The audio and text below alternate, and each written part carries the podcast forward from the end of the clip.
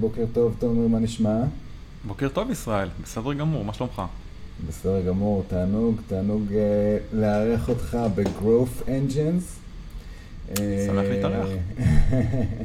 ואנחנו התכנסנו כדי לדבר על social selling. social selling.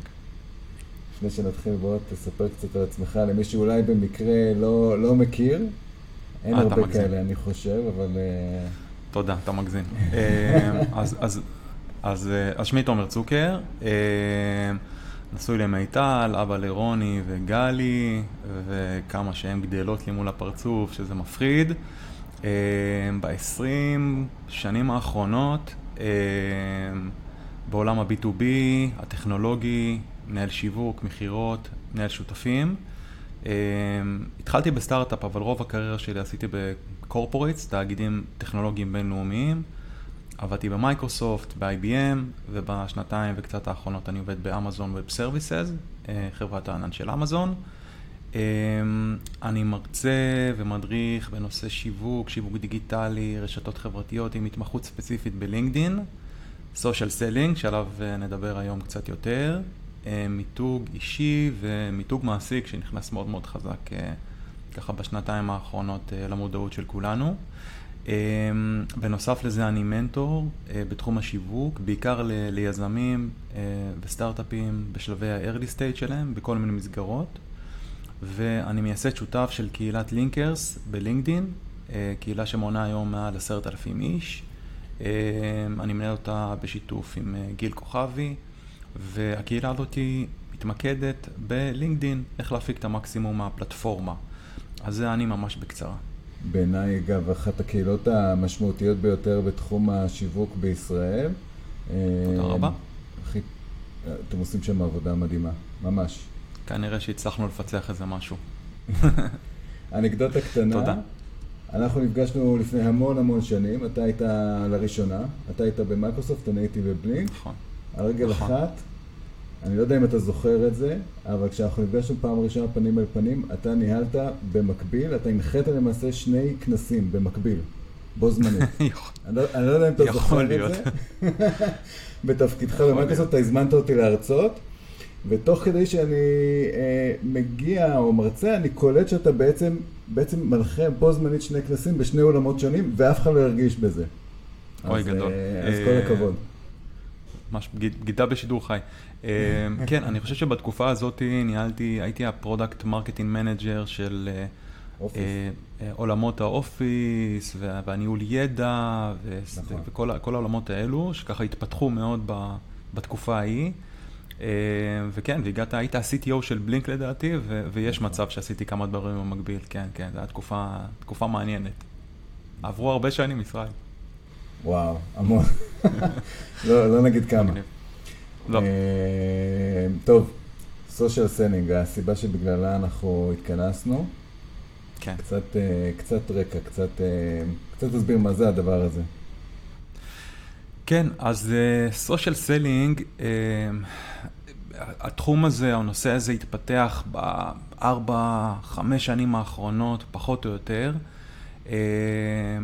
והמשמעות המילולית של המונח הזה, זה בעצם השימוש ברשתות חברתיות אה, שונות ובכלים דיגיטליים נוספים, אה, כדי לאתר ולהתחבר ללקוחות פוטנציאליים, אה, במטרה לבוא ולהגדיל מכירות, ואני אוסיף פה גם כדי לשמר יחסים עם לקוחות קיימים. התחום הזה שנקרא social selling הוא למעשה ענף בתוך אה, עולמות ה digital selling, אה, מאחר ואנחנו עושים שימוש בכלים דיגיטליים נוספים שהם לאו דווקא ברשתות החברתיות. וכל התחום של ה digital הוא מתכנס תחת עולם שמוכר לך היטב, עולם ה digital marketing, שהוא חלק מעולם ה marketing, אז זה קצת ברמת היררכיה. האנשים שעוסקים ב social selling הם יכולים להיות מנהלי מכירות, SDRs למיניהם, אה, ואנשי שיווק, אה, אבל למעשה המתודולוגיה או טכנולוגיה שאנחנו נדבר עליה קצת היום יכולה לשמש הרבה מאוד אה, בעלי תפקידים נוספים שהמטרה שלהם להדק או לבסס את היחסים שלהם עם קהלי מטרה. זה יכול להיות לקוחות, זה יכול להיות לדוגמה מעסיקים פוטנציאליים, זה יכול להיות מועמדים. אה, זה בעצם הקונספט שעומד מאחורי המונח הזה. יש בזה קצת משהו מבלבל, זה social selling, אבל כן. אה, אם אני מבין נכון ממה שאתה אומר, זה ענף שנמצא תחת השיווק. אה, נכון? אני לא טועה, נכון? אני, זה, אני זה אחדד. מין, מין, אוקיי. אז אני אחדד. השיוך הארגוני של, של ה digital sellers, נקרא לזה ככה, אנשים שעושים שימוש בכלים האלו, הוא עוד מאוד מאוד תלוי במבנה הארגוני של, של אותו לקוח. מי לוקח ownership על ה funnel? יש ארגונים, בעיקר ארגוני SaaS, שהרבה פעמים נמצא את, את ה-VP Growth לצורך העניין, אה, מוביל אה, את האינטגרציה בין, אה, בין השיווק לבין המכירות. ולוקח אחריות גם על התחום הזה שנקרא social selling ויש מקומות, אולי מבנים קצת יותר traditional, שבהם ה digital sellers הם בעצם חלק מארגון המכירות וכן, יש פונקציה כזאתי של נקראת digital seller, יכול להיות שלא קוראים להם בדיוק בשם הזה בארגון, אולי יקראו להם account managers או account executive או כל שם אחר, אבל מהות העבודה שלהם היא בעיקר, בעיקר, בעיקר ברשתות החברתיות, אמ, מתוך מטרה לבוא וליצור בעצם את הטריגרים לתהליכי המכירה, שבסופו של דבר גם עוברים לעולמות ה offline, אמ, אבל זה פחות או יותר השיוך. מקווה שהסברתי את עצמי יותר טוב עכשיו. כן, וגם, אגב, אתה רואה את ה... אתה רואה title כזה, או ש... זאת אומרת, אתה רואה ש, ש, שיש ארגונים שמגייסים social sellers, או, או שזה skill אה, חדש שאנשי מכירות אה, מסורתיים, או, או טייטלים מסורתיים של מכירות ושיווק אה, אה, מאמצים לעצמם? כן, אז אני לא מכיר ארגונים שמגייסים אה, אנשים אה, לטובת social selling. אני יותר נחשף וגם מה שנקרא ממקור ראשון, אה, מכיר בעיקר הכשרה של אנשי מכירות לעשות שימוש גם בכלים דיגיטליים כמו אה, Sales Navigator שנדבר עליו בהמשך וכלים נוספים. אה, אנחנו יודעים שהטרנספורמציה של אנשי מכירות אולי קצת יותר ותיקים, שפחות פעילים ברשתות חברתיות, פחות פעילים בלינקדין, לוקחת קצת יותר זמן. הדורות הצעירים מתחברים לזה בצורה קצת יותר טבעית. והתחום הזה הוא בעצם כלי מאוד משמעותי בארסנל הכלים של איש המכירות המודרני, ננסה להגדיר את זה ככה. והצבת את זה תחת, אה, תחת אה, growth, אני חושב שזה באמת, אה, שה, שהטייטל הזה growth, זה טייטל שמחבר בין שיווק למכירות, וזה טייטל יחסית חדש. ש... נכון.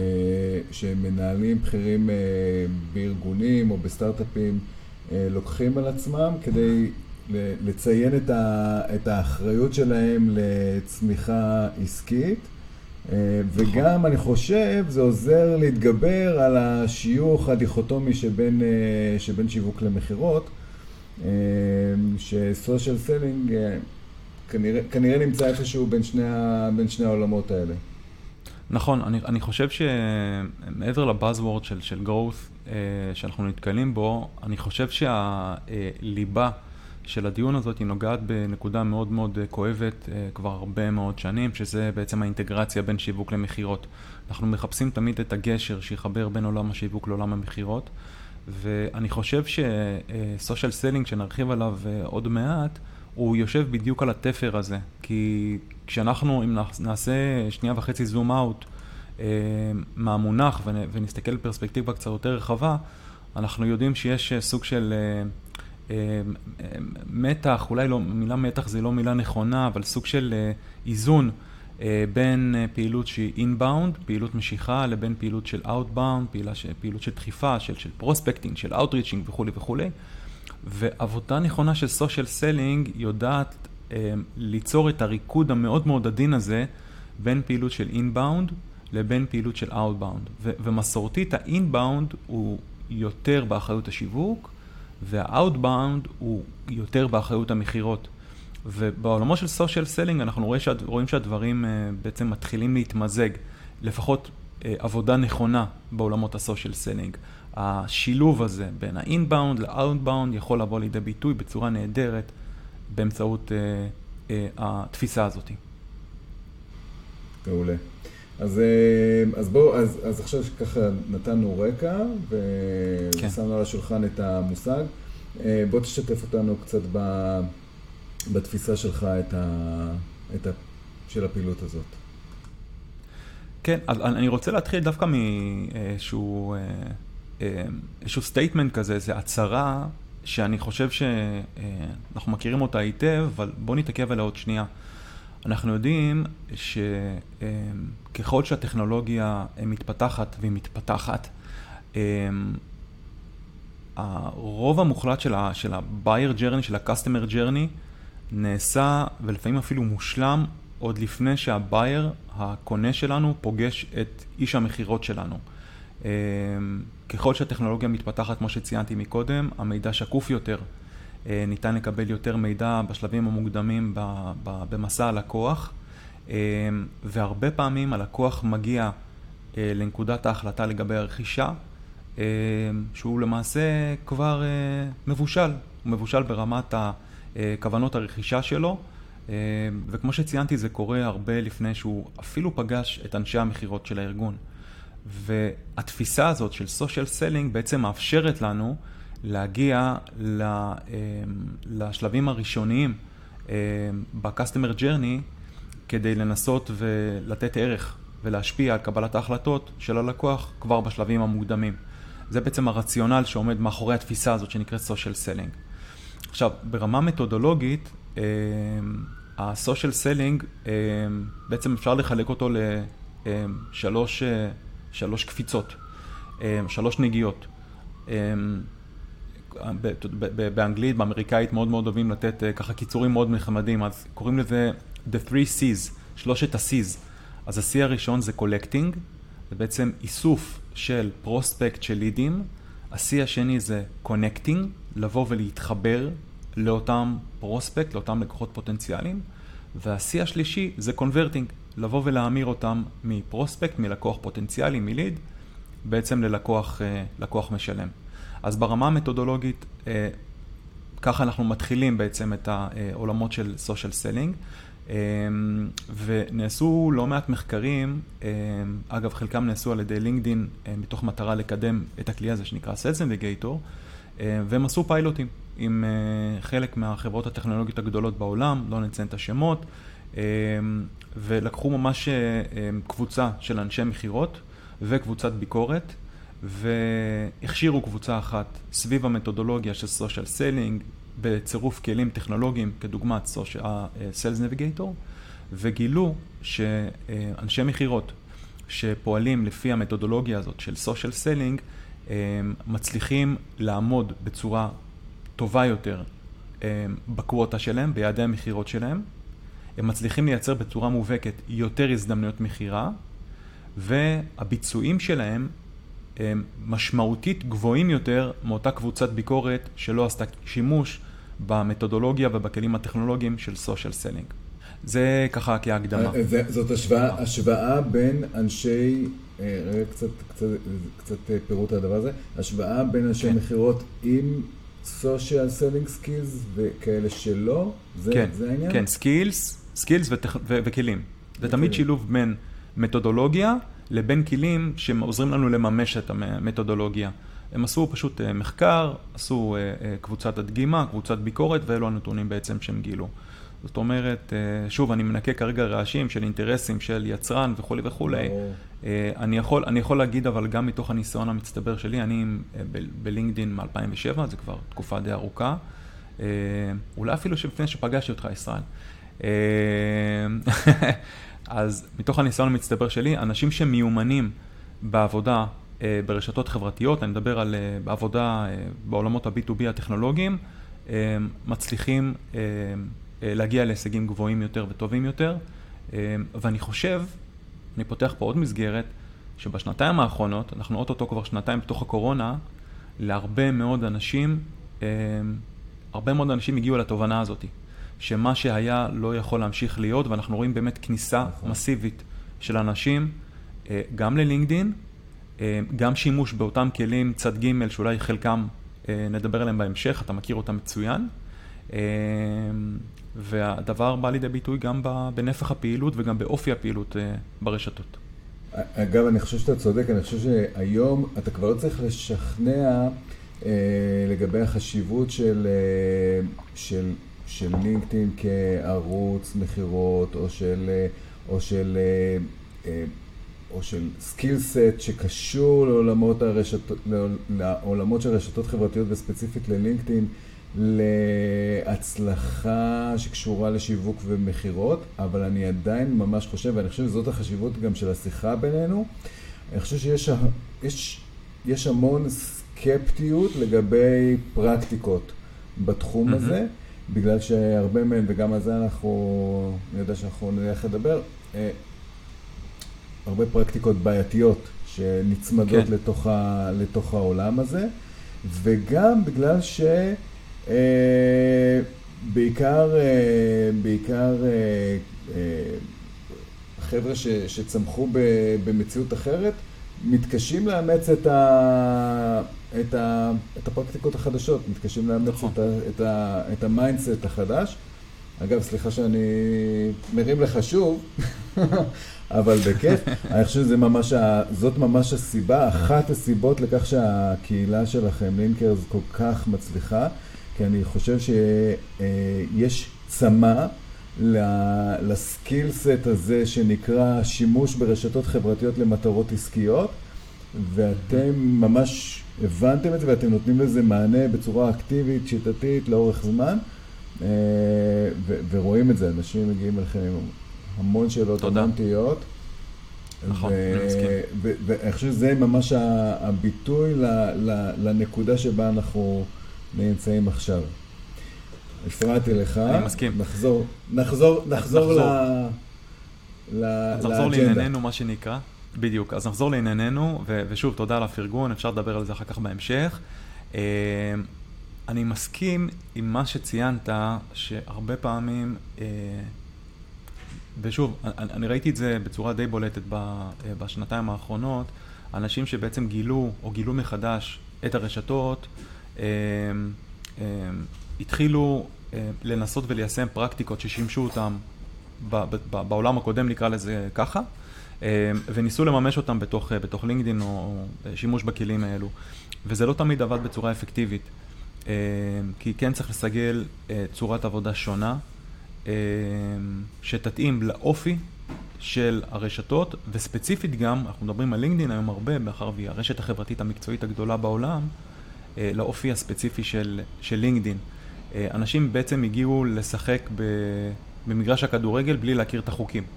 אז, אז אני רוצה להתחיל באמת לעשות קלאריטי, ככה בהירות. סביב המתודולוגיה, אחרי שדיברנו על אה, שלושת ה-C's, הבנו ככה בגדול שאנחנו אה, אוספים לידים, מתחברים ללידים, כן, לפרוספקט, ללקוחות פוטנציאליים, ומנסים לעשות להם קונברז'ן. ובואו ניכנס קצת פנימה לתוך המתודולוגיה עצמה. אז הדבר הראשון שמאוד אה, מאוד מאוד חשוב להתחיל ממנו, זה הביסוס של המיתוג האישי, המקצועי, של אשת או איש המכירות. Um, הנושא של personal branding um, לפעמים צבוע לא באור הנכון, אני חייב להגיד.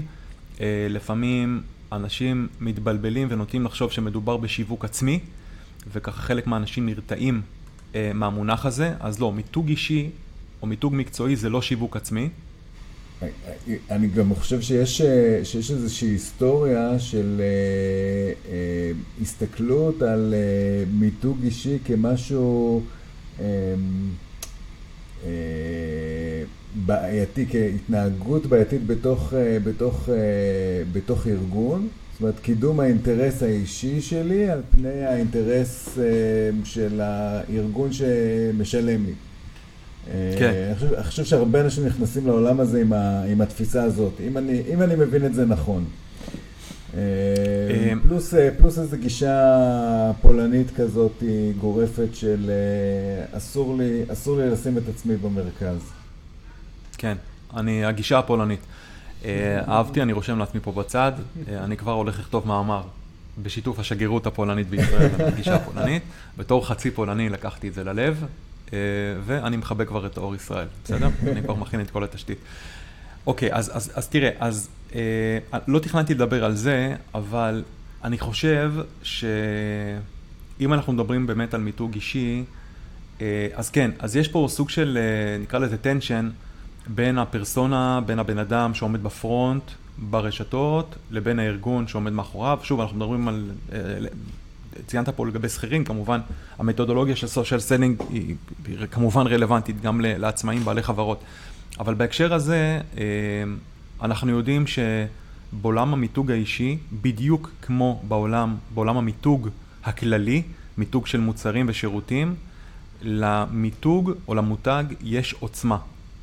יש עוצמה כי הוא מאפשר לנו לבדל את עצמנו, יש לו עוצמה כי הוא מייצר ביטחון, יש עוצמה כי הוא מייצר ודאות, ויש עוצמה כי הוא מהווה סוג של uh, שריון, איזשהו מעטה הגנה שיכול לעזור לנו בתקופות uh, קשות ומאתגרות. אז בדיוק כמו במוצרים, כך גם עם אנשים.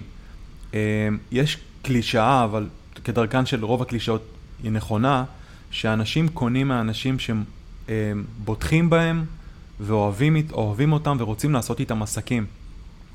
ואם המיתוג האישי של אותו בן אדם אה, נעשה ונבנה ומטופח בצורה נכונה, אותו, אותו איש או אשת מכירות יצליחו להשיג אה, את, את היעדים שלהם, להשיג את המטרות שלהם, והארגון יוכל להפיק מזה אה, הרבה מאוד רווח. אז אני חושב שזה מאוד מאוד תלוי איך מסתכלים על המונח הזה שנקרא אה, מיתוג אישי. אני רואה, שוב, ברמה האישית שלי, מיתוג אישי מקצועי של אנשים מתוך הארגון הם נכס עבור הארגון. אה, החסמים או ההתנגדויות שיכולות להיות בתהליך המכירה, ובתור בן אדם שעשה חצי מהקריירה שלו בשיווק וחצי במכירות, יש התנגדויות בתהליך מכירה, אה, יכולות להתמוסס, יכולות לרדת, יכולות להצטמצם. מאחר ויש לכאורה היכרות מוקדמת בין הפרוספקט, בין הלקוח הפוטנציאלי, לבין איש המכירות שעומד מולו. נוצר קשר קודם, נוצר ביטחון. Uh, המשמעות היא עבור הארגון שמאמצי המכירות יהיו נמוכים יותר. ה-cost of sale, עלות המכר, תהיה נמוכה יותר. ה-sell cycle, מחזור המכירה, יהיה קצר יותר. ולכן גם הרווחיות תעלה. אז זה לפחות מהזווית הזאת בהתייחס לשאלה שלך.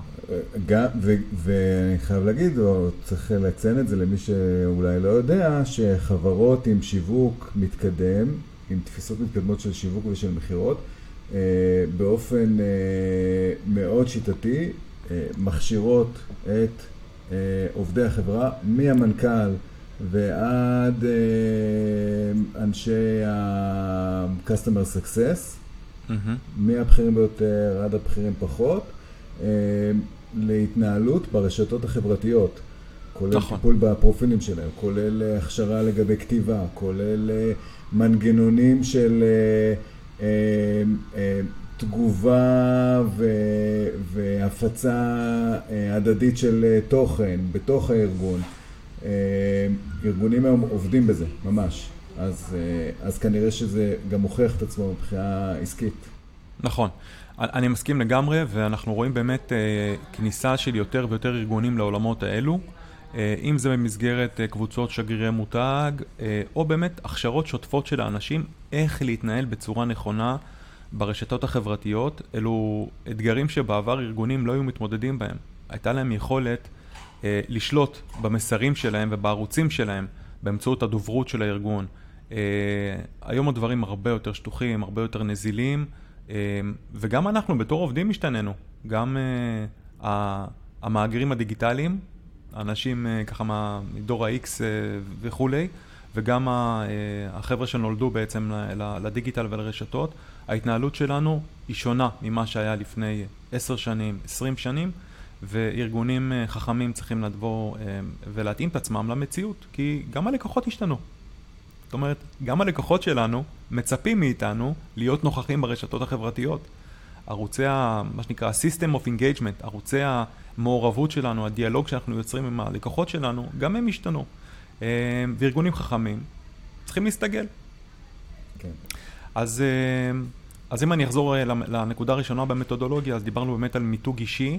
אה, ואני לא אכנס פה, אצלול פה לעומק יותר, יותר מדי למיתוג אישי, אה, אבל בגדול המטרה של מיתוג אישי, כשהוא נבנה בצורה נכונה, זה לבנות את ה-authority, את, את הסמכות את הקרדביליות, את המהימנות אה, של אותו אה, גורם שעומד מול הלקוחות, אשת או איש מכירות, אה, למצב את עצמם בתור אנשים שהם פותרי בעיות, לאו דווקא מדברים על עצמם, לאו דווקא מדברים על הארגון שלהם. המטרה היא פה לבסס את האמון עם הלקוחות. זה מאוד מאוד חשוב, מאחר ודרך הערוצים הדיגיטליים, יש לנו מגבלות אובייקטיביות לבסס אמון. כשאנחנו נפגשים בעולם הפיזי, 70% מהתקשורת בינינו היא תקשורת לא מילולית. אנחנו יכולים להתרשם מהאינטונציה, מתנועות הגוף, אה, ממבט העיניים, אה, והמון המון אה, ניואנסים אחרים שמאוד קשה לנו, עד בלתי אפשרי, ללקט אותם ולנתח אותם דרך הערוצים הדיגיטליים. ולכן הנושא של מיתוג אישי, מיתוג מקצועי, הוא, הוא הדבר שאני שם במקום הראשון. ללא מיתוג אישי מקצועי חזק, כל מה שנעשה אחר כך יהיה חסר תוחלת. אם אנשים לא יאמינו לי או לא יאמינו בי, אני לא אצליח לעבודה שלי למכור. אז משם אני מתחיל. אמ, אחרי שאני בעצם מבסס את המיתוג האישי שלי, ושוב, אני לא, לא נצלול לזה כרגע פנימה, כי, כי זה תורה בפני עצמה, אני אעבור לשלב השני, כשבעצם בשלב השני אני אה, אעשה מאמצים כדי לבנות, או סליחה, לאתר את הפרוספקט, את אותם לקוחות פוטנציאליים שלי. ופה בעולם השיווק אנחנו מכירים את זה במונחים כמו אה, אה, ניתוח פרסונות ואפיון של קהלי המטרה שלנו, איפה הם מסתובבים, איך הם צורכים את המידע שלהם, איך הם אוהבים לצרוך את המידע שלהם, מה אה, הפוזיציה הפוליטית שלהם בתוך הארגון, מי בעלי העניין האחרים שעוטפים אותם וכולי וכולי וכולי. אה, כשאני אכיר טוב את קהלי המטרה שלי, מבחינת מאפיינים דמוגרפיים, התנהגותיים אה, אה, וכולי וכולי, יהיה לי יותר קל לדעת איפה אני יכול למצוא אותם ברשתות. ויש היום כלים מתקדמים שעושים לנו את החיים מאוד מאוד קלים, הרבה יותר קלים מפעם, כדי לבוא ולאתר את אותם האנשים. ככל שאנחנו בתור משתמשים משתפים יותר בדאטה, יותר במידע, יותר בנתונים, ככה יותר קל למצוא אותנו. העולם שלנו שקוף. אז ככל שאני משאיר יותר עכבות דיגיטליות, יש סיכוי יותר טוב שגם ימצאו אותי, וימצאו אותי יותר מהר. אז uh, השלב השני במתודולוגיה היא בעצם uh, לעשות uh, שימוש בכלי חיפוש מתקדמים, uh, כדי למצוא את הפרוספקט שלי, את הלקוחות שלי. Uh, זה השלב השני. בשלב הבא, אחרי שאני למעשה כבר איתרתי את הפרוספקט, הפרוספקט שלי, um, אני אחתור ליצור את הקשר הראשון עם אותו לקוח. והנקודה הזאת היא נקודה קריטית. למעשה זה המגע הראשון ביני, זה החיכוך הראשון ביני לבין הלקוח הפוטנציאלי שלי. ואנחנו יודעים שרושם ראשוני ניתן לעשות רק פעם אחת. ולכן זה אה, נקודת תפר שהיא מאוד מאוד משמעותית. ויש פה אה, ממש הרבה מאוד טיפים שאפשר לשתף איך ליצור קשר ראשוני בצורה אפקטיבית. אה, אני יכול לשתף פה בשיחה, אנחנו מן הסתם קצת מוגבלים גם בזמן, שאחד הטיפים אה, שאני מאוד אוהב אה, ככה לנדב ולשתף, זה שצריכה להיות עבודת הכנה מאוד מאוד טובה של איש המכירות לפני שנוצר הקשר הראשון, אוקיי? Okay? במקביל לעבודת המיתוג האישי. אני רוצה... זה, אם אתה יכול להתעכב, זה, זה יכול להיות מאוד מעניין. כן, אז אני, אני, אני אסביר. כשאנחנו יוצרים את הקשר עם אותו לקוח, וכדי לשפר את הסבירות שאותו לקוח יהיה מעוניין להתחבר אלינו, כשאני אומר להתחבר הכוונה לרשתות חברתיות, אה, ושוב, ספציפית אני הולך ללינקדאין, למרות שהמתודולוגיה אפשר, ניתנת למימוש גם ברשתות חברתיות אחרות. אני רוצה שאותו בן אדם כבר יכיר אותי. אני רוצה בעצם לבוא ולהכין את הקרקע, להכין את, הש... את התשתית כדי להעלות את הסיכוי שאותו בן אדם יהיה בכלל מעוניין להתחבר אליי, ויהיה מעוניין להכיר אותי. אז דיברתי מקודם על נושא של המיתוג האישי, כשאני אפנה לאותו לקוח פוטנציאלי, אני ארצה לדעת, אה, אני ארצה לוודא שהוא יודע כבר מי אני. הוא כבר אה, נחשף אליי, הוא התרשם ממני, הוא יודע מה ההתמחות שלי, הוא מבין איך אני יכול לעזור לו. ומה שאני ממליץ לעשות, אה, זה, זה אולי לא המלצה סקלבילית, אבל היא המלצה אפקטיבית, זה לפני יצירת הקשר עם הלקוח, במידה ומדובר במקבל החלטות ולקוח מאוד מאוד חשוב, אני הייתי ממליץ ליצור איתו קשר או להגיב לו ברשתות עוד הרבה לפני שאני בעצם יוצר איתו את הקשר הראשוני. זה אומר שאני אתחכה אחרי הפעילות שלו ברשתות. אני אבין איזה תוכן הוא צורך. אמ, אני יכול לזהות את העכבות שלו, אני יכול לדעת לאיזה תוכן הוא עשה לייק, למי הוא הגיב, למי הוא התחבר, אמ, איזה תוכן הוא בעצמו משתף, אה, באיזה קבוצות הוא חבר בהם, איזה עמודים הוא עוקב אחריהם וכולי וכולי. אני אוכל ממש לאסוף הרבה מאוד מידע עקיף על אותו לקוח, אני אוכל, או לקוח פוטנציאלי, אני אוכל לייצר איתו דיאלוג אה, אה, בעל ערך, וכשאני ארגיש שביססתי אה, אה, מספיק, אה, אה, תשתית מספיק טובה כדי אה, אה, ליצור איתו קשר, רק אז אני אגיש לו בקשת חברות ואני אנסה להתחבר אליו.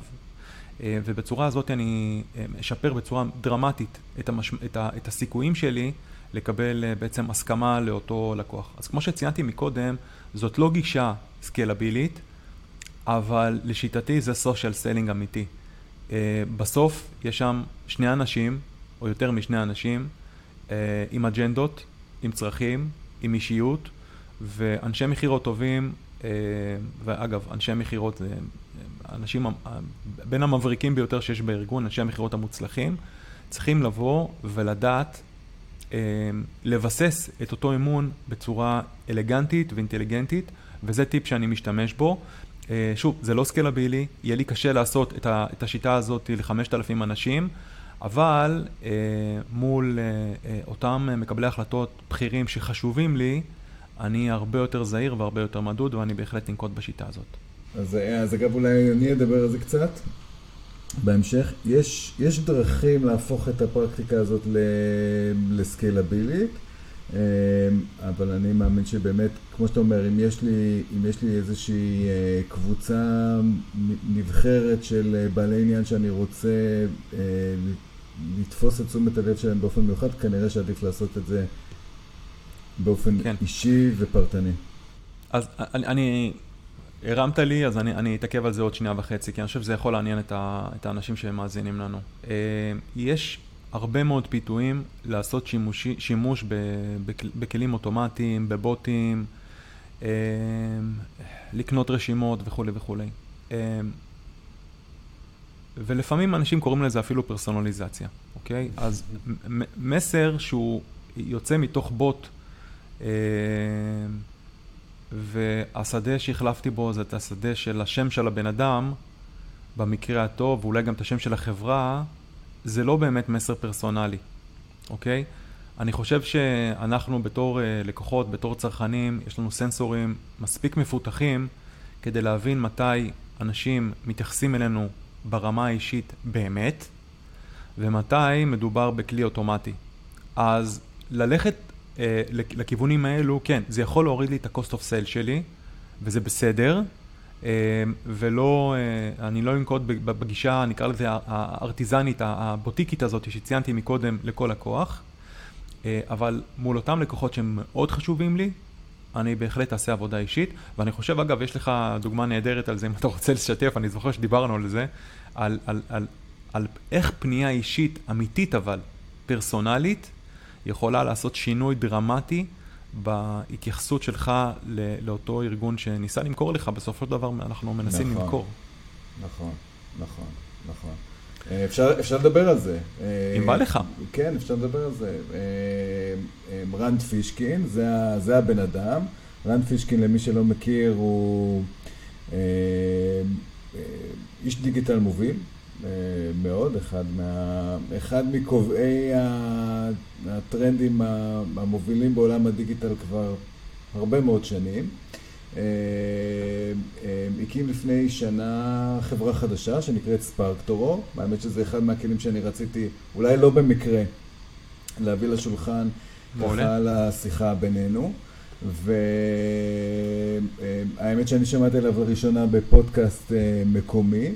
אה, היי לגבריאל ולאלעד, שאצלם, אה, שאצלם למדתי לראשונה על, ה, על הכלי הזה. אני אוהב את רנד, אני עוקב אחריו הרבה מאוד שנים, אני מעריץ שלו, והחלטתי להירשם לכלי. ו...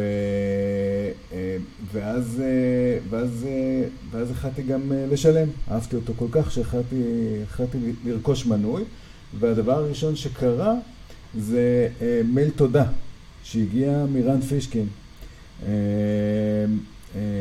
על כך שהפכתי להיות משתמש משלם.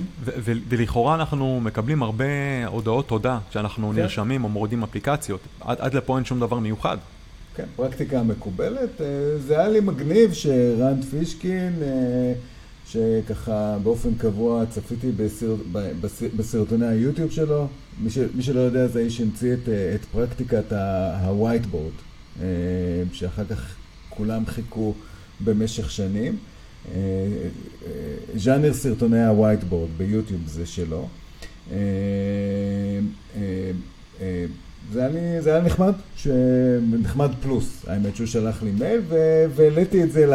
ללינקדאין שלי וכתבתי, טוב, זה כנראה, זאת כנראה הודעה אוטומטית, אבל uh, בכל, זאת, uh, בכל זאת נחמד לקבל כזאת הודעה, ואז הוא ענה לי. העליתי את הפוסט הזה בלינקדאין, והוא ענה לפוסט, וזה עורר המון המון עניין. עד היום, אה, עד היום זה הפוסט עם הכי הרבה לייקים, תגובות וחשיפות אה, שלי בלינקדאין. אוקיי. אה, זה... ואנשים, אנשים, אנשים מאוד מאוד התרשמו מזה. גם, גם, גם, מה, גם מהפרקטיקה של לשלוח מייל אישי למשתמש חדש, וגם אחר כך מהמענה האישי בלינקדאין. זה יצר אפקט. אני לא יודע לכמת, לא, אף פעם לא בדקתי איך זה, איך זה השפיע על הביזנס שלהם, אני יודע שעליי אישית, ממש, זה יצר אה, השפעה דרמטית. זאת אומרת, אה, זה כלי שאני הולך ומשתמש בו ו- ו- ו- ועובר מטיר לטיר, מטיר אחד לטיר שני. אה, גם כשאני, גם בחודשים שאני לאו דווקא משתמש בכלי הזה באינטנסיביות, אני או הצוות שלי משתמשים בו באינטנסיביות. אה, אה, משתמשים בעוד כמה, רן פישקין משתמש בעוד כמה טריקים כאלה, כמו למשל להציע לרדת tier, אם אתה לא משתמש, זה, מעולם לא ניצלתי את ההזמנה הזאת. וזה, וזה social selling מושלם, ממש. אז, אז למעשה, אם אנחנו ככה מסתכלים על מה ששיתפת אותנו, עושים zoom out, אז יכול להיות שבנגיעה הראשונה הוא עשה שימוש בכלי אוטומטי כזה או אחר, יכול להיות, אני לא יודע, אבל אתה הרגשת מהר מאוד שיש בן אדם מאחורי, ה... מאחורי ההודעה הזאת, מאחורי המייל הזה. והבן אדם הזה, ואם אני זוכר את הפוסט שלך, כי אני זוכר את הפוסט שלך, הוא אפילו נכנס ודיבר על השם של החברה שלך, על נכון. ואני זוכר את זה כי לא משנה כמה הוא עסוק, אבל הוא הקדיש את הכמה דקות כדי להסתכל על הלקוח הפוטנציאלי שלו. ומה שהוא עשה, הוא ביסס אמון בינו לבינך. ומה קרה? אתה הפכת להיות לקוח משלם, אתה הפכת להיות לקוח משלם בטיר גבוה, גם אם אתה לא בהכרח מנצל את כל הפונקציונליות של הטיר הגבוה, והפכת להיות שגריר של המוצר. אה, אתה פריצ'ר על המוצר, וזה בעצם, אה, ואתה בן אדם שמחובר להרבה מאוד אנשים, והרבה מאוד אנשים מעריכים את דעתך המקצועית, ולמעשה בהשקעה יחסית מאוד מאוד נמוכה, בגלל המגע האישי הזה, אה, רנד הצליח לעשות שינוי באינטנט שלך, בכוונות הרכישה שלך, ולמעשה הגדיל את ה-LTV שלך, את ה-Lifetime value שלך, בתור לקוח. ואני הזכרתי את הדוגמה הזאת כי זה, זה ממחיש בצורה נהדרת את ההבדל בין מסר לקוני שנשלח על ידי בוט לבין התייחסות אמיתית של איש מכירות. אז אה, במשחק הזה בין סקיילביליות, אוקיי? זו מילה שאנחנו אוהבים מאוד להשתמש בה ב scale, ב scale, ב scale, לבין אינטימיות, אני חושב שאנחנו בתור אנשי מכירות, אנשי שיווק, צריכים למצוא את המקום שנוח לנו, מתי להפעיל את הכלי הזה שנקרא פרסונליזציה אמיתית, ומתי אה, פחות. אז... אה, עשינו, עשינו זה הסתה, אבל אני חושב שזה היה מאוד מעניין לשמוע את זה. אז, אז דיברתי על יצירת הקשר הראשוני, ופה יש, אה, באמת תורה שלמה, איך יוצרים קשר, איך מנסחים את בקשת ההתחברות. אני יכול להגיד פה אה, לאנשים, אה, וזו הטעות אולי הכי גדולה שאנשי מכירות עושים אה, בנקודת זמן הזאתי, זה לעשות pitching מהר מדי. אנשים מנסים למכור מהר מדי.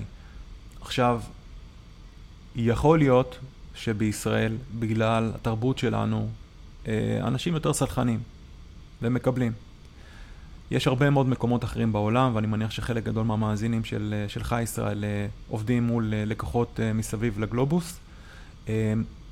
פיצ'ין מוקדם מדי, ניסיון למכור בצורה מואצת, נתפס כחוסר נימוס, חוסר מקצועיות, ועלול לחבל ביחסים ובהמשך העבודה עם אותו לקוח פוטנציאלי. ולכן ההמלצה שלי היא לעצור את עצמנו, לא לנסות לעשות pitching מוקדם מדי, לא לנסות למכור מוקדם, מוקדם מדי, קודם כל לבסס את אותו אמון, את אותה היכרות אה, שציינתי מקודם. אני, אני, אגב, אני אגב חושב, כן. זה, זאת פרקטיקה שבאמת מאפיינת, אני, אני לגמרי יכול להבין את ה, גם את הרציונל וגם את הסנטימנט שעומד מאחוריה. זאת אומרת, אה, זה בעיקר מאפיין סטארט-אפים, בעיקר סטארט-אפים בתחילת דרכם, שיש עליהם הרבה מאוד לחץ. להביא תוצאות, להביא מכירות, להראות traction, אה, להראות מעורבות של, אה, של לקוחות, אה, וה, והכלים החדשים והפרקטיקות החדשות אה, מייצרים את הפיתוי הזה של לפנות אה, לבן אדם הנכון, אה, עד כמה שהסיגנלים שהרשתות החברתיות uh, uh, uh, נותנים לנו אינדיקציה לגבי זה שהם, שזה הבן אדם הנכון, ו, אה, ולפנות אליו עם, אה, עם מסר מאוד אה, ישיר ומכירתי. כן. יש לך איזושהי המלצה לסטארט-אפים בשלב הזה? אז שוב, אני, אני אלך למתודולוגיית מכירות קלאסית. אנחנו עושים סגמנטציה של לקוחות. אה, זה לא one fits all. אנחנו לא פונים לכל הלקוחות באותה, באותה צורה. לא כל הלקוחות שווים באותה מידה, כן? שווים במרכאות.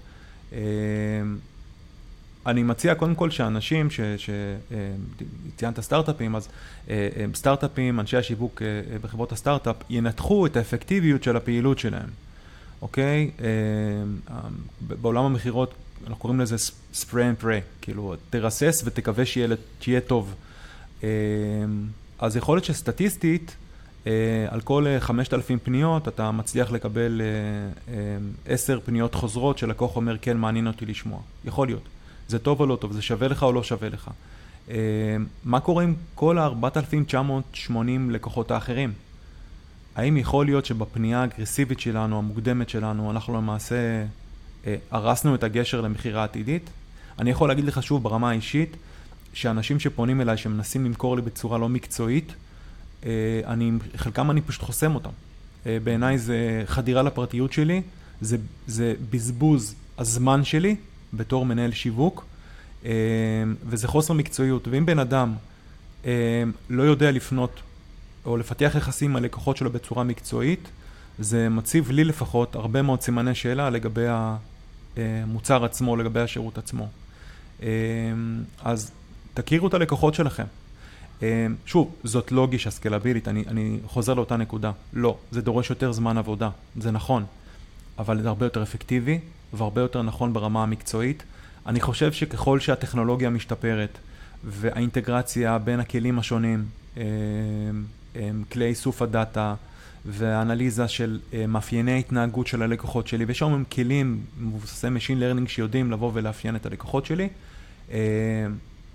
אני מניח שה engagement עם הלקוחות יהיה יותר מקצועי, וכן יאפשר לנו לעבוד גם ב scale יותר גבוה. יש לי איזושהי הצעה גם, תגיד לי מה דעתך. אני חושב שיש גם צורך להפריד בין uh, פרסונות, בין פרסונה בצד המוכר לבין פרסונה בצד, ה, בצד של הפרוספקט. זאת אומרת, אם אתה uh, uh, כ, כבעל תפקיד בכיר בארגון, uh, פונה למקביל אצל לקוח פוטנציאלי, תעשה את זה מדוד, תעשה את זה בצורה מתוחכמת אה, ו, ולאורך זמן. תבנה אמון, תבנה את המוניטין שלך, גם האישי, גם המקצועי, גם של הארגון שממנו אתה מגיע. יכול להיות שבדרגות נמוכות יותר, זאת אומרת בדרגות של SDRים שפונים לבעלי עניין אה, אה, פחות בכירים, אפשר לעשות דברים בצורה קצת יותר אגרסיבית. יכול להיות. יכול להיות. אני גם חושב שזה מאוד מאוד תלוי במוצר, בתעשייה, יש אה, תעשיות אה, קצת יותר שמרניות, שאולי זה פחות מקובל, תעשיות טכנולוגיות אולי זה קצת יותר מקובל. יש פה בהחלט הבדלים תרבותיים. אה, לא יודע מה, איש דאטה בגרמניה לא מתנהג כמו איש דאטה בארצות הברית ולא מתנהג כמו איש דאטה בישראל. זה חלק מהרגישות הבין-תרבותית שארגון מכירות מקצועי צריך לפתח. איזה ז'רגון, מה הניואנסים, איך נהוג, אה, מה רמת הנימוס המקובלת באותה מדינה או באותו ריג'ן וכולי וכולי. אה, כן, אני חושב שבאיזשהו מקום זה גם המקצועיות שלנו בתור אה, אנשי שיווק ואנשי מכירות, אה, אפילו ברמת ה-enablement, ההכשרה של אנשי ה-SDR, כדי לשפר את הסיכוי שהפעילות שלהם תהיה יותר אפקטיבית. אה, וזה דבר שניתן למדוד אותו, יש היום כלים אה, שיודעים למדוד את האפקטיביות של אנשי המכירות ואת ה-conversion rate, את אחוזי ההמרה של, אה, של פעילות ה-inbound וה-outbound שלנו. אז אני חושב שזה המקום להשתמש בניתוחים האלו. אז, אז אחרי שיצרתי בעצם את הקשר הראשוני, אני ממשיך ככה במתודולוגיה שלי, אה, אני רוצה להתחיל לפתח את הדיאלוג עם הלקוח. אני עדיין לא מנסה למכור לו. המטרה בשלב הזה היא להסביר ללקוח איזה ערך אני יכול לתת לו, איך אני יכול לעזור לו. אמ, זה בעצם בשלב הזה אני גם מייצר איתו את הדיאלוג ואני גם מתחיל לגבש ולבנות איתו את מערכת היחסים שלי הווירטואלית, עדיין דרך הערוץ הדיגיטלי. אמ, ופה החוכמה היא, בעיניי לפחות, היא לעשות אה, שימוש מושכל בכל אותם אסטים שיווקיים שאנשי השיווק מכינים אה, אה, כחלק מהטולקיט לאנשי המכירות. אה, מתוך הבנה של הפרסונה. אה, האם מדובר בסרטון דמו של המוצר? האם מדובר באיזה מחקר מעניין שקשור לתעשייה שבה עובד הלקוח? האם אה, מדובר באיזה הזמנה לסדנה אולי טכנולוגית שתאפשר לאותו לקוח ללמוד קצת יותר לגבי הפתרון או לגבי האתגרים בשוק וכולי וכולי. אני רוצה לתת תחושה ללקוח, לאותו לקוח פוטנציאלי, שאני נמצא שם כדי לעזור לו, אני מכיר את עולם התוכן שלו, אני מכיר את האתגרים שלו, ואני גם נותן לו ערך, ערך מוסף. אני חושב שפה, בשלב כן. הזה, הרעיון הוא לבסס את האמון. דרך ערך מוסף אמיתי שאני בתור איש מכירות יכול לתת ללקוח. כשאתה, כשאתה יכול לתת ערך מוסף, אתה יכול להיות גם יותר, אה, נקרא לזה בוטה, זאת אומרת, לפנות ולהזמין לסדנה, כן. להזמין, אוקיי. נכון, אני חושב שמדובר אוקיי. בכמה כמה איטרציות, כמה, אה, נקרא לזה משחק פינג פונג, של כמה נגיעות. אה, כמובן צריך לדעת איך לעשות את זה, איך לנסח את הדברים, לשאול שאלות פתוחות, לייצר מקום לדיאלוג. אה, לזהות דברים שאני יודע שאולי יעניינו את הלקוח שלי, נכון. אה, חדשות שקשורות לתעשייה שלו וכולי וכולי, בעצם אה, לפתות אותו כדי ליצור איתנו דיאלוג, ממקום של לתת ערך, אבל עדיין לבוא ולייצר דיאלוג. והשלב הבא פה, בתהליך הזה, הוא לנסות ולהעביר את השיח, את הדיאלוג הזה, לערוצי ה offline. אה, שוב, אם אתם בעסקי ה SaaS, בעסקי ה-No touch לצורך העניין, ולקוחות יכולים פשוט לקנות את המוצר שלכם בלי מגע יד אדם, אה, כנראה שיש פחות צורך להעביר את השיחה הזאת לעולמות ה offline. אבל אם אתם בעולמות ה... אה, נקרא לזה low touch או high touch, בוודאי high touch, זאת אומרת נדרש מגע או מעורבות גדולה יותר של איש המכירות בתהליך, בתהליך המכירה, אז ההמלצה היא כן לנסות ולהסיט את השיח בתוך הפלטפורמה, בתוך הרשת, לעולמות ה offline, שיחת טלפון, שיחת וידאו, פגישה פנים מול פנים כמובן זה האופציה הטובה ביותר, ומשם אה, להמשיך ולנהל את ה funnel של, אה, של תהליך המכירה. הנקודה האחרונה שמומלץ מאוד מאוד לעשות ככה ברמה המתודולוגית היא כמובן למדוד את הפעילות, למדוד את האפקטיביות של social selling ואפשר לדבר פה על כל מיני מטריקות, כל מיני מדדים שיעזרו לנו לבוא ולבדוק אם הפעילות שלנו באמת פעילות אפקטיבית. אני אתן לך כמה דוגמאות. כמות הלידים כתוצאה מהפעילות. כמות... מה זה, מה זה ליד? מה זה ליד? אוקיי, okay, אז כל ארגון מגדיר ליד בצורה קצת שונה. אני בדרך כלל בפעילות שיווק אני מדבר על יותר לידים שהם qualified, זאת אומרת עברו איזו קוליפיקציה ראשונית שמדברת על עוצמת הצורך, אוקיי?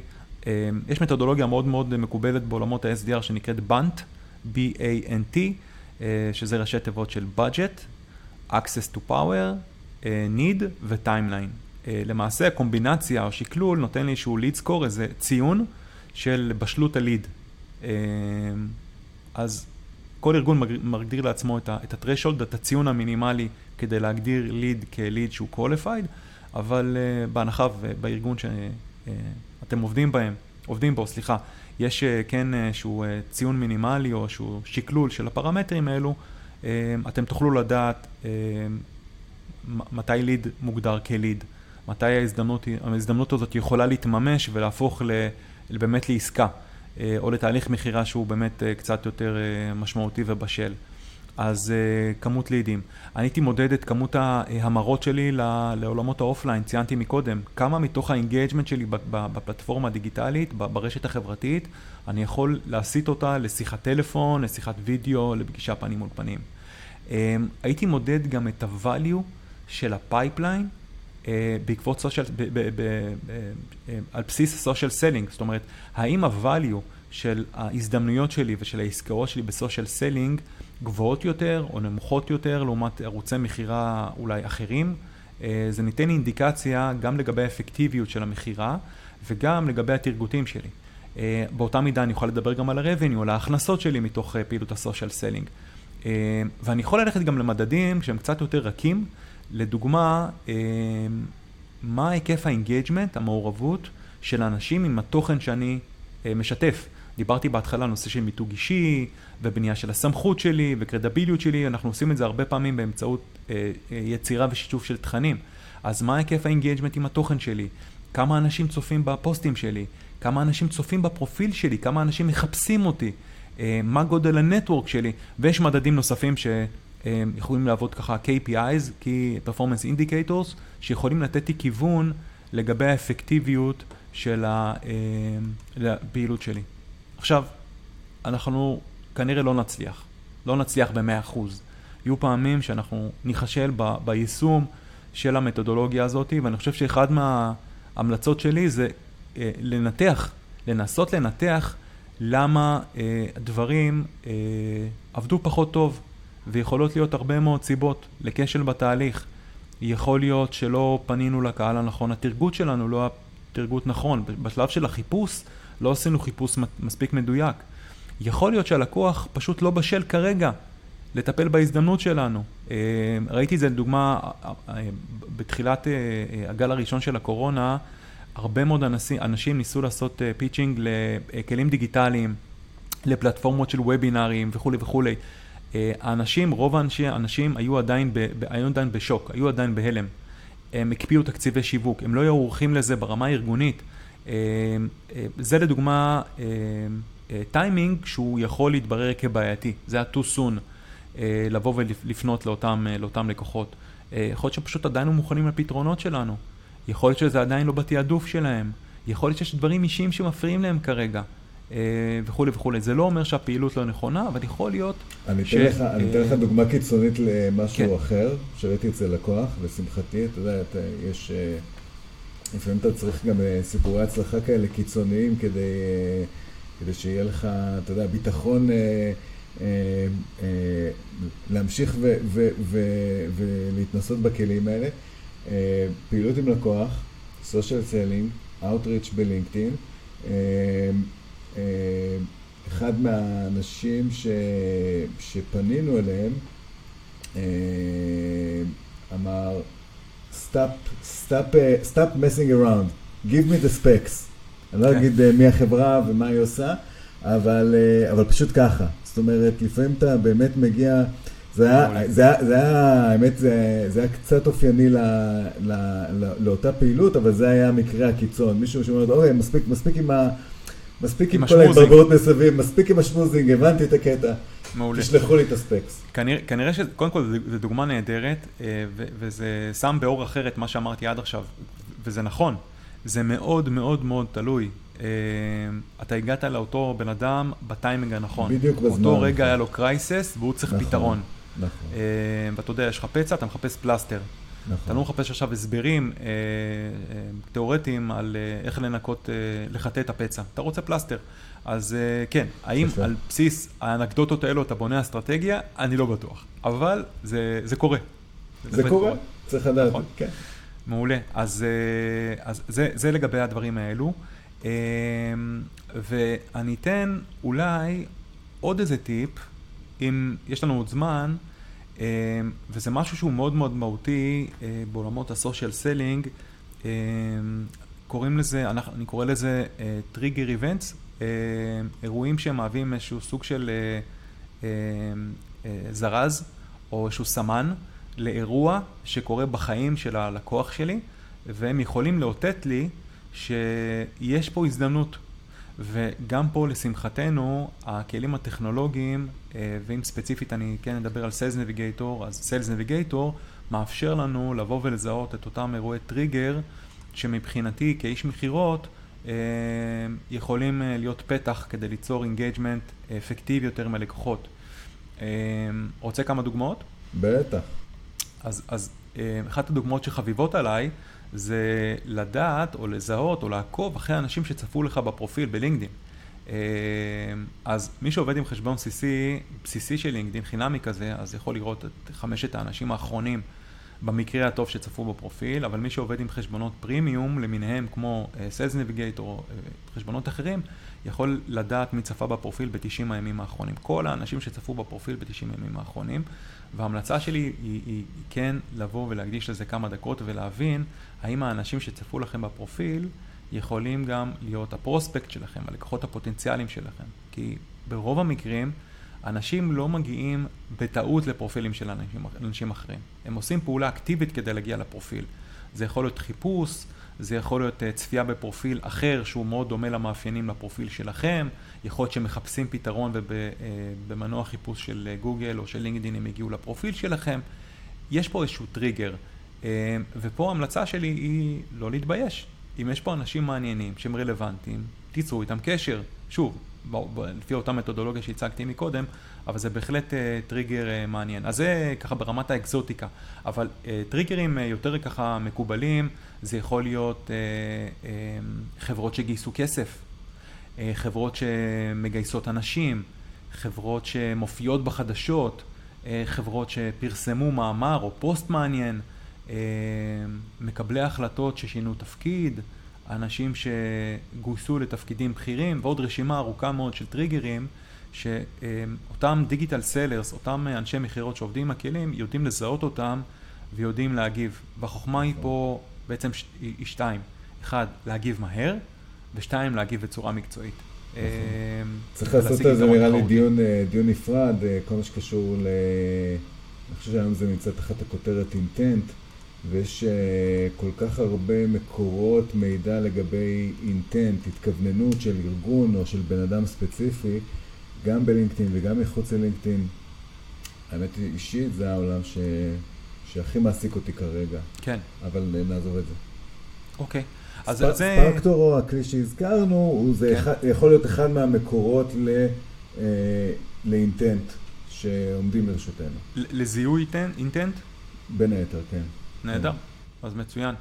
אה, אז זה בגדול ככה התחלנו את המסע שלנו בלהסביר מה זה social selling, אז צללתי קצת פנימה בצורה אני מקווה מתודולוגית, כדי לפרק את התהליך הזה לחוליות בשרשרת, עד למצב שאנחנו בעצם אה, יודעים לזהות ולמדוד את הפעילות שלנו, ונתתי פה גם כמה טיפים לגבי אה, אירועי טריגר. באמת, אחד הכלים הנפוצים כדי לממש את התפיסה הזאת, והזכרנו אותו לאורך השיחה, זה LinkedIn Sales Navigator. ואם, ואם, ואם אתה רוצה, אפשר לפתוח פה כמה דקות שיחה על הכלי הזה. בוא, בוא נדבר על זה, ו... באמת אפשר לפתוח אני- את הדיון הזה, כן. אוקיי, ו- ואני אדבר על זה קצת, אה, אני לא, אה, לא איש מכירות של לינקדין, נדבר על זה קצת, ו- ואולי אחרי זה נדבר קצת על דברים טובים שאנשים עושים ודברים פחות טובים שאנשים עושים בתור, אה, בעולמות ה social selling. בסדר גמור. אחלה, מעולה. אז, אז Sales Navigator אה, זה בעצם אה, אחד מחשבונות הפרימיום של לינקדין. יש מספר אה, חשבונות פרימיום, אה, גם בעולמות, ה, נקרא לזה, אה, אה, אנשים שרוצים אה, אה, לעבור תפקיד, ויש בעולמות המכירה, כמו Sales Navigator, ובעולמות הגיוס, Recruiters וכולי וכולי. Sales Navigator למעשה, אה, יש שלושה סוגים שונים של רישיונות. Professional, Team ו Enterprise, כל אחד יש את היתרונות שלו, אתה יכול להבין שכנראה גרסת ה Enterprise היא זאת שעולה יותר כסף. אה, אני לא ממהר אה, וממליץ לאנשים אה, לבוא ולעשות שימוש בכלים, אני חושב שהרוב המוחלט של הדברים שציינתי לאורך השיחה, ניתן לממש אותם גם באמצעות החשבון הבסיסי החינמי, אבל זה יכול לקחת לנו אולי קצת יותר זמן וקצת יותר עבודה. ופה Navigator קצת מקל עלינו, עושה לנו את החיים קצת יותר פשוטים. אה, המשחק אה, בתוך Sales Navigator הוא בין שני עולמות תוכן. אה, בז'רגון של אה, Sales Navigator עולם אחד נקרא Leads, הכוונה פה בעצם לאנשים, והמונח השני נקרא Accounts, לקוחות, ארגונים. ו-Sales Navigator מאפשר לנו ליצור רשימות של לידים ורשימות של Accounts ולבנות סוג של אה, מעקב או לייצר סוג של מעקב באמצעות התראות, התראות מובנות בתוך הכלי סביב אותם אירועי טריגר שציינתי מקודם. אה, אני בתור דיגיטל סלר יכול לעקוב אחרי אירועי הטריגר של הלקוחות שלי ברמת הפרסונה הבודדת ואחרי האקאונטים שלי, זאת אומרת הארגונים שאני רוצה למכור להם ולממש את אותה אה, תפיסה של social selling שהזכרתי מקודם, לייצר את ה engagement על לקוחות, להגיב להם לתוכן, ליצור איתם את הקשר וכולי וכולי.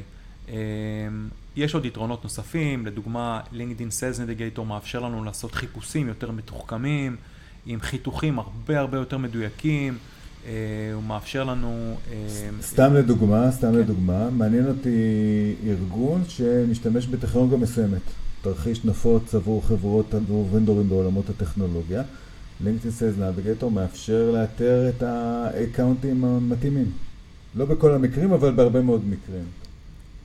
נכון, ויש הרבה מאוד uh, use case, המון המון תרחישי שימוש נוספים, uh, ולמעשה אנשים שהם, נקרא לזה באמת ככה דיגיטל סלרס, סיילס נביגייטור זה למעשה הכלי הראשון שהם פותחים בבוקר, לפעמים אפילו לפני האימייל שלהם או לפני מערכות אחרות, כי דרכם הם יכולים להרגיש את הדופק של הלקוחות שלהם. עכשיו, דיברנו הרבה על, על הזדמנויות חדשות, הרבה מאוד על לקוחות פוטנציאליים, אבל לא נשכח, אנחנו גם עובדים מול לקוחות קיימים. לא כולם הנטרים, יש גם הרבה מאוד פארמרים, ככה בז'רגון של אנשי המכירות, הרבה מאוד אנשי מכירות עובדים מול רשימת לקוחות סגורה, account list סגור, איתם הם רוצים לטפח את מערכת היחסים. והתפיסה של social selling היא מאפשרת לנו לעשות nurturing יותר חכם עם הלקוחות הקיימים שלנו ולחיות דרך הרשתות את החיים של הלקוח. וזה בעצם יאפשר לי גם לעשות retention, גם לעשות שימור של הלקוחות, אבל גם להכין את התשתית ל upsells ו cross-sells אה, אה, בעתיד מול אה, אותם לקוחות. אז אה, זה ממש בקצרה, באמת על קצה המזלג לגבי הקונספט שעומד מאחורי Sales, Sales Navigator, ויש הרבה מאוד אה, מידע. אני, ש... אני, רק אגיד, אני רק אגיד דבר אחד, אני חושב שכל איש marketing חייב שיהיה לו חשבון, אני, אני ממש רואה את זה ככה. חייב חשבון לינקדאין סיילס נביגייטור. אז ממש. אני, אני משוחד. נ, אני נקודה. משוחד, כי, כי מבחינתי זה באמת אה, אה, יהלום של לינקדאין. אה, זה כלי נהדר, אה, וככל שעושים בו יותר שימוש, מבינים באמת את העוצמה שלו, והוא הולך ומשתפר. אה, אפשר ללכת לגרסת התנסות, אה, ו, וככה להרגיש ולטעום אה, מתוך, מתוך הכלי שלו. אז זה ממש בטעימה לגבי סיילס נביגייטור, ואמרנו שככה, הזכרת בתחילת השיחה את שיטת הרמזור, ככה קראתי לה שיטת הרמזור, אה, עוד לפני שהמציאו את הרמזור של הקורונה, אבל uh, מאחר ואני uh, גם חוקר את התחום הזה של, של social selling, גם בתור משתמש, בתור איש מכירות וגם בתור איש שיווק, אז אני יצרתי לעצמי ככה סיווג, כמו לפי שיטת הרמזור של ירוק, כתום ואדום, של אנשי מכירות שעושים עבודה טובה. יש כאלה שעושים עבודה בינונית ויש כאלה שעושים עבודה ממש לא טובה בעולמות ה social selling. אז אה, בלי כמובן להיכנס לדוגמאות פרטניות, ואתה יודע מה, דווקא הדוגמה באמת שהזכרת מקודם של רנד, אנחנו מסכימים עליה שהיא דוגמה נהדרת, כי עושה עבודה נהדרת ברשתות החברתיות. יש עוד דוגמאות כאלו של אנשים שפנו אליי, כן, הדברים האלו הם דברים שאני חוויתי אותם ברמה האישית. אמ, אז אנשים שבאמת יוצרים את הקשר הראשון מתוך הבנה שלי, של הפוזיציה שלי, של, אה, של הניסיון התעסוקתי שלי, של ההתמחות שלי, ויודעים לשלב את זה, לשזור את זה בצורה נכונה. בתוך, ה, בתוך המסרים שלהם. אנשים שמבינים מה הצרכים שלי בתור מנהל שיווק. אפילו מה הצרכים שלי היום, אפילו להתייחס אפילו לעונתיות. אה, מה מטריד אותי היום לקראת תכנון אה, שנת הכספים של 2022, אוקיי? יכול להיות שאני צריך היום כלים אנליטיים כדי למדוד את האפקטיביות של פעילות השיווק שלי ב-2021, אוקיי? יכול להיות שאני צריך כלים אה, להעריך את ה-ROI מפעילויות השיווק שלי כדי שאני אוכל להגיש בקשות תקציביות מבוססות על דאטה.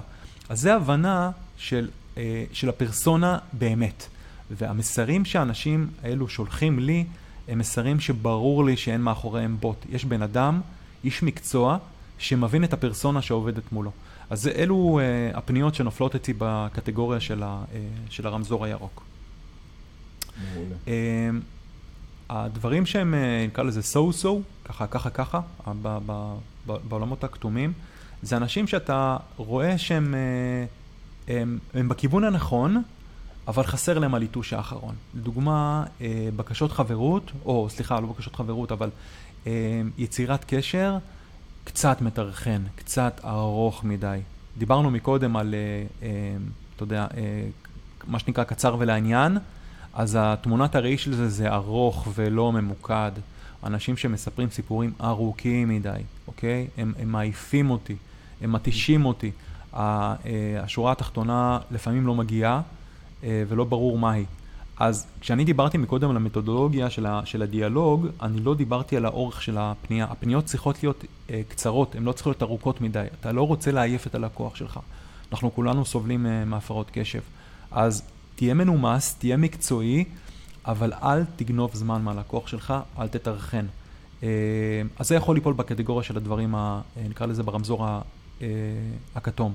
והדוגמאות הבאות מתייחסות למה שאני קורא לו הרמזור האדום, אה, שזה אנשים שעושים פעילות פחות מקצועית, פחות טובה אה, ברשתות, ואני אתן, אתן כמה דוגמאות. לדוגמה, פנתה אליי מישהי שעשתה שתי טעויות. אחד, היא טעתה בשם שלי, היא לא קראה לי בשם שלי, שזה טעות בסיסית. והדבר היותר מצחיק, היא ניסתה למכור לי מוצרי קוסמטיקה וטיפוח אישי. אה, שזה קצת באמת מגוחך, כי אה, אם היא הייתה רק מסתכלת על הפרופיל שלי, מבין, הייתה מבינה שאני לא קהל המטרה שלה. אה, אז, אז מן הסתם, בוא נגיד שהיא לא הצליחה, אוקיי? לא קניתי. דוגמה נוסף, נוספת, והיא, והיא תמיד מפתיעה אותי, כי היא חוזרת על עצמה, זה אנשים שמנסים למכור לי שירותי ענן. עכשיו, אני, אני עובד בחברת ענן. שוב, ניתן, ניתן להבין לפחות שאותו בן אדם, אותו גוף שניסה לפנות אליי, חיפש את המילה cloud ב headline שלי או בפרופיל שלי, אבל הוא לא הסתכל על, על הפרופיל שלי באמת. הוא לא הבין שהוא לא יכול למכור לי שירותי ענן, כי אני בעצמי מוכר שירותי ענן. אמ, אז מן הסתם גם, גם, גם איתו זה פחות, אה, פחות עבד. אמ, ושירותים שונים ומשונים, לדוגמה, אני יכול להגיד לך, לדוגמה, שמישהו הזמין אותי לאירוע, שאין לו שום קשר, שום קשר לעולם המקצועי שלי, ואני, אה, מאחר ואני מאוד מאוד סבלני, אני גם ניסיתי להבין למה הוא פנה אליי. אה, אני מייצר איתם, אה, ממש מפתח איתם את הדיאלוג, והוא ניסה להסביר לי למה אני יכול להפיק מזה תועלת, כמובן שהוא לא הצליח כי אין לי שום תועלת בזה, והוא אפילו הגדיל ועשה ואמר, טוב, אני מפנה אותך לסמנכ"לית שיווק שלנו, היא תסביר לך. אז בוא נגיד שזה גם פחות עבד במקרה הזה, ויש לי באמת הרבה מאוד דוגמאות. אחת הדוגמאות שאני לפחות חוויתי, ויותר מפעם אחת, שזה ממש מטריד, וזה חוזר לשיחה שלנו לגבי בוטים, זה אנשים ששולחים הודעות מתוזמנות אה, בשרשרת. זאת אומרת, אני מקבל הודעה ביום מסוים, בשעה מסוימת, אני לא מגיב, אני מקבל את אותה הודעה שבוע לאחר מכן, באותו יום, באותה שעה, באותו נוסח. עכשיו, יש אנשים שבמשך כבר שנתיים שולחים לי הודעה פעם ב-X זמן, כביכול דוגמים אותי. עכשיו, זו אותה הודעה, באותו טיימינג, אותו בן אדם, אני לא מגיב להודעות האלו, ואני עדיין מקבל. עכשיו, ברור לנו שמי שעומד מאחורי הדבר הזה הוא איש פחות מקצועי, אה, שאולי נופל בקטגוריה שהזכרתם מקודם, במונח הזה של spray and pray, אוקיי? בוא, בוא נפיץ את המסר ונקווה לטוב. זה כמו הפליירים ששמים בתיבות דואר. אולי בסוף מישהו ירים טלפון. אז מה שקורה בלינקדין ספציפית, במקרים מהסוג הזה, זה במקרה הטוב אני פשוט אתעלם מה, אה, מהפנייה הזאתי, אבל יש מקרים שהמשתמשים אה, מרגישים מוטרדים וגם מדווחים על הפניות מהסוג הזה ללינקדין, ואותו בן אדם ששלח את, ה, אה, את הפנייה הזאתי, עלול לסכן את הפרופיל שלו, עשוי, לסכן את ה account שלו, ואני יכול להגיד ש LinkedIn אה, בחודשים האחרונים נעשית פחות ופחות סבלנית וסובלנית לכלים אוטומטיים, לכלים שעושים scraping ל data, לכלים שהם משתמשים בסוג של בוטים, ויש משתמשים שפשוט הקפיאו להם את החשבון, ויש כאלו גם שהם סגרו להם את החשבון. אז המסר שלי אולי בהקשר הזה, זה לנסות לא להתפתות לפתרונות בטווח הקצר. אה, זה כנראה לא ישרת את המיתוג שלכם המקצועי, אני חוזר לתחילת השיחה. זה עלול לפגוע גם בחברה שאתם עובדים בה ומייצגים אותה. ויותר מזה, זה אה, משתמשים שיעשו לכם בלוק, יחסמו אתכם, זה ימנע מכם ליצור איתם קשר גם בתפקידים עתידיים שאתם תעשו. זאת אומרת, אתם בעצם אה, מנצים את הגשר, שוברים את הגשר שלכם מול לקוחות פוטנציאליים for good. אז ההמלצה שלי היא להיות מאוד מאוד חכמים, רגישים, כשאתם יוצרים קשר עם אנשים אה, דרך הרשתות. תומר, המון המון המון תודה. תודה לך שהזמנת אותי. בשמחה רבה. אה, נתת לנו הצצה סופר מקיפה, ועם זאת, עם אה, הרבה מאוד... אה, תיאבון להעמקות בהרבה מאוד נושאים. אה, אז אה, אולי נעשה על זה גם פולו-אפים. אז אני, אני, אז קודם כל, אני, אני שמח, אה, ואם השגנו את המטרה ככה להעביר קצת ידע ומתוך הניסיון וה, וההתנסות, אז נהדר. אני מזמין אנשים ללמוד קצת יותר, קודם כל להתחבר אליי ב LinkedIn, תחפשו תומר צוקר, אין הרבה כאלו אז כנראה שתמצאו אותי, אני אשמח כמובן להתחבר לכולם. ואני מזמין אתכם גם לעקוב אה, אה, אחריי, לבקר באתר שלי, tomerzucker.com. יש שם הרבה מאוד מאמרים, בין השאר גם על התחומים שדיברנו עליהם היום, ועל LinkedIn ודברים נוספים, וגם להצטרף לקהילת Linkers, חפשו Linkers ב LinkedIn, ואם תרצו לפתח את ה skill שלכם סביב LinkedIn, אה, אז קהילה נהדרת, משתפת, גדולה, בעברית, בגובה העיניים, אה, אז נשמח לראות אתכם גם שם. מומלץ בחום. המון המון המון תודה, תומר. תודה לך, ישראל. ביי.